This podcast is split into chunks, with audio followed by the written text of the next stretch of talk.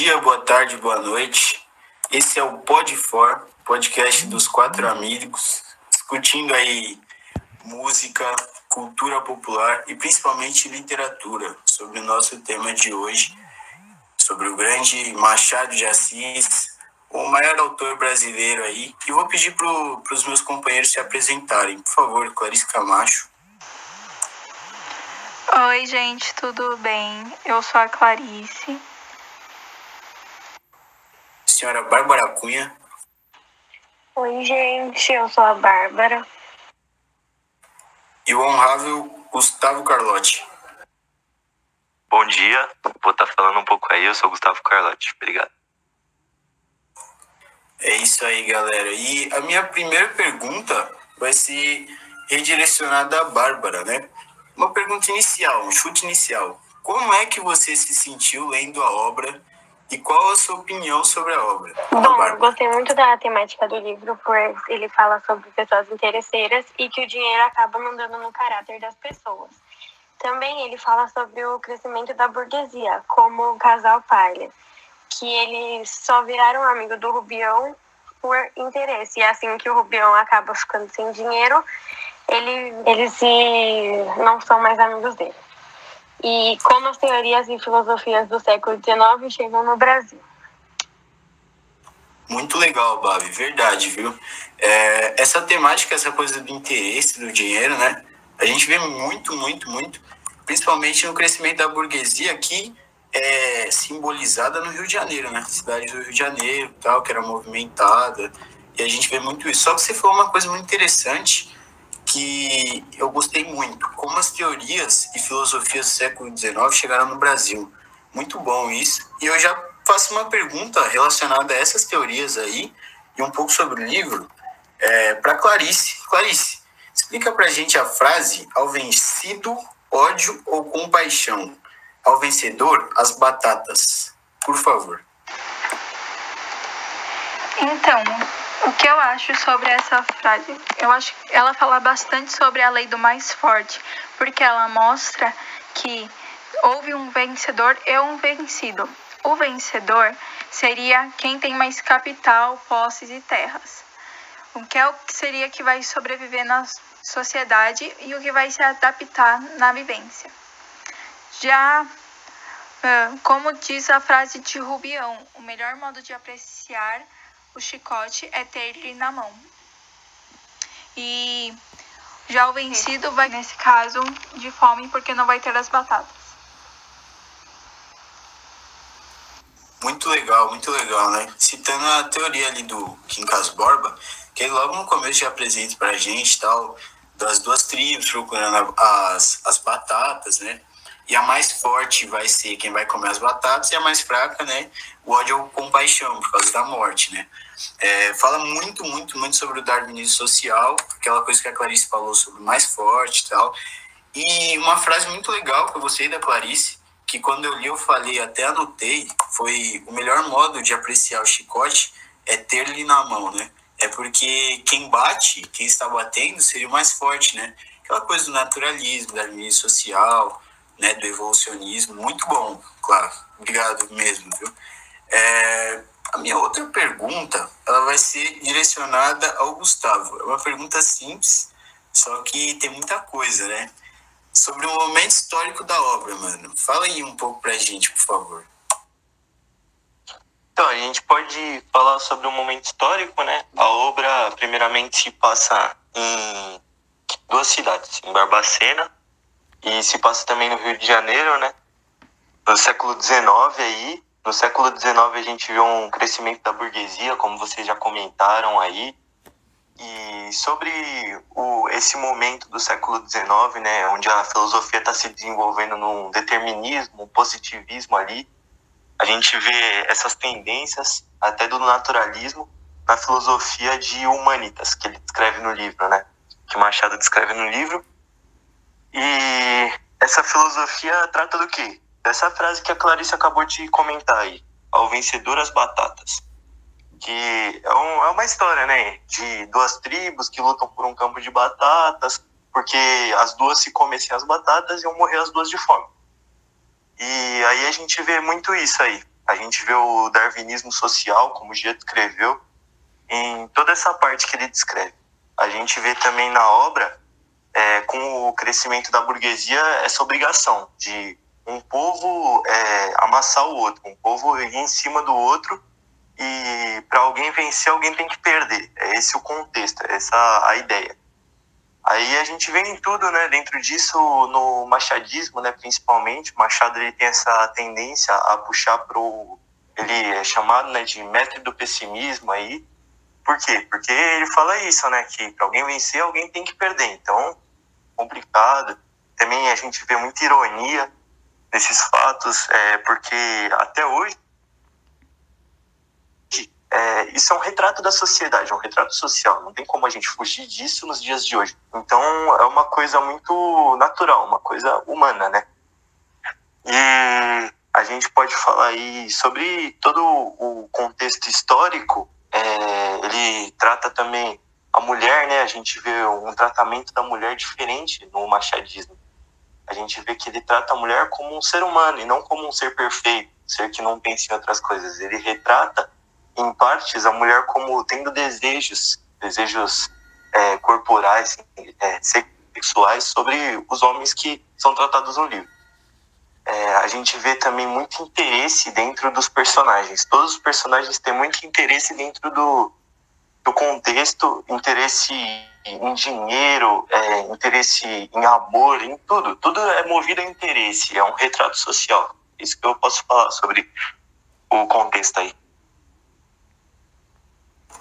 Muito bom, muito bom. Você abordou em várias, né, várias esferas, várias camadas. Primeira camada das ideias, se for ali do positivismo, né, e do determinismo, muito bom, muito louco mesmo. E a gente vê isso nos três livros, né? No Brás Cubas, no Dom Casmurro e no Kim Casborba também a gente vê. É, e é muito louco o que você falou também de Barbacena, mais antiga, aquela coisa mais pacata, e Rio de Janeiro já aquele aquela cidade capital burguesa, né, que está se desenvolvendo uma burguesia, cidade e essas relações vão ser pautadas também nessas nessas relações burguesas, né? Muito louco quando você falou de relações, tal, relações burguesas. E o Machado ele critica isso de maneira muito realista, tanto que ele é o maior nome do realismo, né, no Brasil ele é quem leva o realismo do Brasil nas costas, Machado de Assis, né? Considerado no mundo inteiro aí e tal. E uma coisa muito, muito incomum do Machado, né? Incomum eu digo, muito exclusiva dele, são os triângulos amorosos, né? Muito louco os triângulos amorosos que a gente vê aí nessa obra, a gente vê com o casal Palha. Mas, por exemplo, no Dom Casmurro a gente vê um personagem que é o Bentinho, pensando se a mulher dele traiu ele ou não com um amigo dele, entendeu? Então sempre tem um triângulo amoroso ali rondando. Nessa é o Rubião, o Cristiano e a Sofia Palha, né? O Rubião gostando dela, a Sofia sabendo disso, mas querendo a grana dele. E o pior, o Cristiano incentivando tudo isso, né? Então a gente vê o que o Gustavo e a Babi falaram sobre interesses e tal. E a questão da lei mais forte, que a Clarice pontuou, né, e pontuou muito bem, a gente vê isso no determinismo, né? A gente vê isso até no próprio liberalismo, que muita gente não fala, só que o liberalismo também tem essa coisa, né? De mão invisível, tal, tanto econômico quanto político. E isso se reflete na sociedade, de certo modo. Muito legal mesmo a abordagem de Gustavo. E agora é uma pergunta de qual a atualidade da obra? O que, vocês veem de atual na obra? O que, vocês acham, sabe, relevante ainda hoje na obra? Como pode, ela pode ser inserida e qual também é a, uma abordagem de hoje sobre a obra, né? Ou seja, ver hoje e o que é falado na obra ainda impacta hoje, ainda tem impacto hoje, né? Quero perguntar primeiro para a Babi aí. O que, que, que, você acha disso, Babi? Bom, a frase ao vencido ódio, compaixão e ao vencedor as batatas quer dizer que até hoje se tem um opressor e um oprimido, um mais forte e um mais fraco, um que perde e outro que ganha. Muito louco, muito louco. Verdade. Vencedor as batatas, né? O vencedor fica com as batatas e o outro ódio ou compaixão. Vou deixar aí para vocês uma música do Paralamas do Sucesso, capitão da indústria. Pega um pedacinho aí. Eu acordo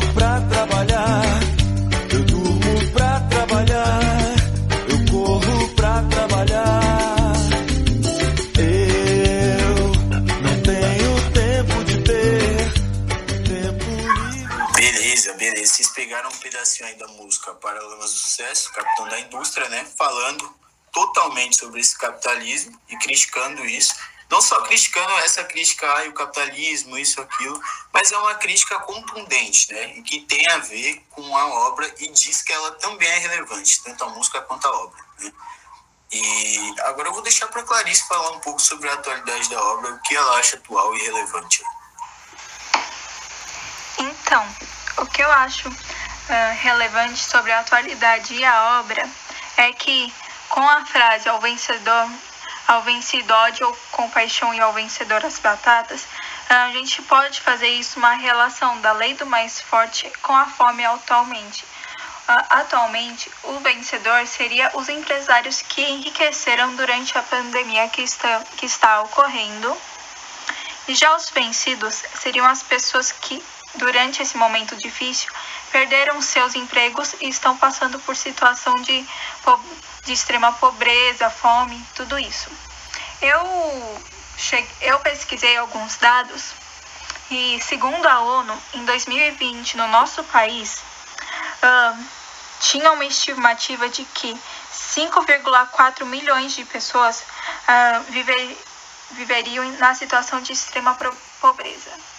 E nisso traz o Brasil de volta ao mapa da fome pela ONU.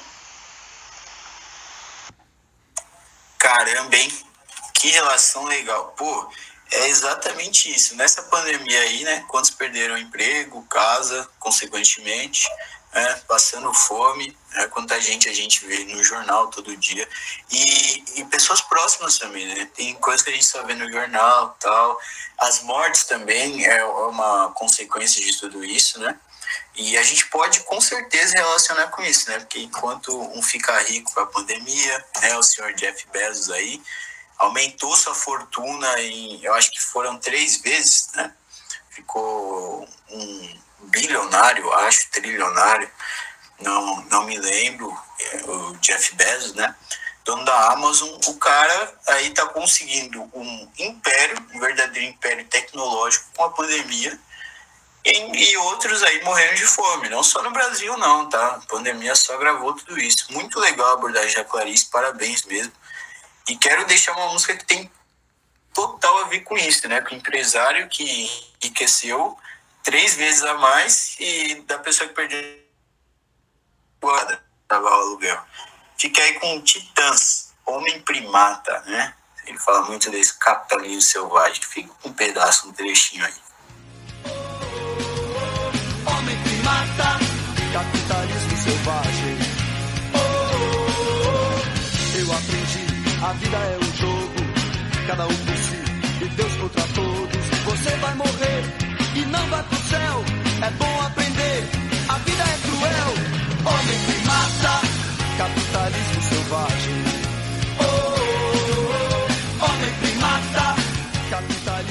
Vocês acompanharam aí a música do Titãs, Homem Primata. Lembrando que as músicas, né, elas falaram sobre o capitalismo, né, falando sobre a indústria, assim como diz no livro, mas esse podcast não é um podcast doutrinador, certo? A gente só está passando aqui o que o senhor Machado de Assis quis passar lá. E o que a gente está sentindo também, né, nesse período de isolamento e tal. Lembrando também que esse podcast está sendo gravado totalmente online. É uma reunião, nos preocupamos com a conectividade, contudo, por conta da pandemia e pelas medidas de isolamento, já que o, o grupo não ia se ver na escola nessa semana, preferíamos, preferimos, né, ficar aqui em casa, cada um em suas casas. Muito legal também essa atitude do nosso grupo, parabéns a todos, parabéns a mim e a essa atitude. Eu quero só falar também para o nosso Gustavo da sua abordagem de atualidade sobre a obra. O que você acha atual no seu Aí, beleza, né? A gente vê aí que ele traz uma crítica na parte de, da questão racial, né?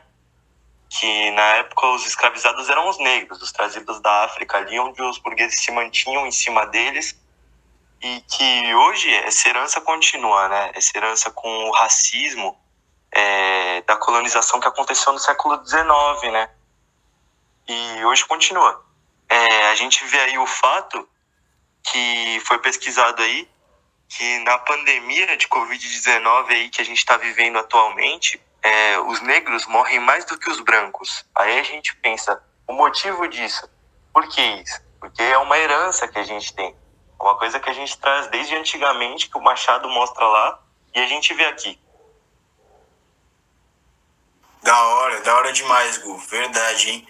Essa questão da pandemia, a gente até né, pesquisou, fez um recorte da revista Galileu, comentando bastante esse fato. É um fato jornalístico, só que é um fato, fato jornalístico é histórico. Escancando os brancos e os negros estão em disparidade, né, em desigualdade, igualdade. Os pontos de partida não são os mesmos, né? A gente fala, por que os negros morrem mais? Porque, assim, porque, porque são os trabalhadores que não podiam entrar em home office, né, que é o trabalho em casa são, são as pessoas que perderam os empregos, né, perderam as casas, estão nas periferias, onde não se dá para fazer isolamento social, não se tem uma, uma dignidade nem sanitária, nem civil. Né? A pessoa não tem o direito de fazer isolamento da pandemia, com tanta gente em casa, os barracos, enfim, né, as condições precárias que a gente conhece. Né? Lembrando aí, o, o Gustavo fez um recorte racial, a Clarice fez um recorte de classe e a Babi entrelaçou a nossa querida, não frase, né? Um pensamento. Essa questão das batatas é um pensamento, né? A atualidade. Então aí a gente viu a atualidade do livro. Eu, Jean Luiz, digo que o livro atual também no campo ideológico, né? A gente até hoje nas ideias tem essa questão de que sempre um vai perder, outro vai ganhar. É, vemos isso em debates intelectuais, realmente intelectuais, de pessoas formadas, doutoradas, é, em discussões, discussões famosas, por conta do liberalismo econômico ou político, muito por conta também de um determinismo. Sempre dizem, ah, mas um perde, outro ganha, um domina, outro é dominado. É, essa questão da dominação está imposta até na lógica intelectual, e temos que parar com isso. Né? Temos que quebrar essa estrutura de dominação e igualizar, né? deixar igualitário, tornar comum direitos, tornar comum é, tudo isso, para a gente também não, não ser medido por valor. Né? A gente vê isso no livro. uma medida por valor, o dinheiro é quem regula tudo, os interesses regulam tudo, e a gente vê isso. O centro da Terra é humano, só que esse humano interesseiro, esse humano que destrói o planeta, esse humano capital industrial que diz na música. É isso, pessoal. Eu espero que vocês tenham gostado do nosso podcast. Vou pedir para cada um deixar um beijo e um abraço.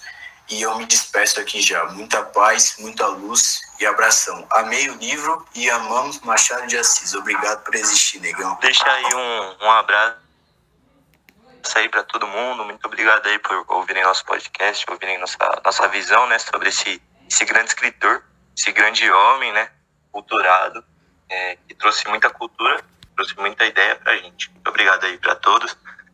Cuidem-se, é, fiquem em suas casas aí. Obrigado.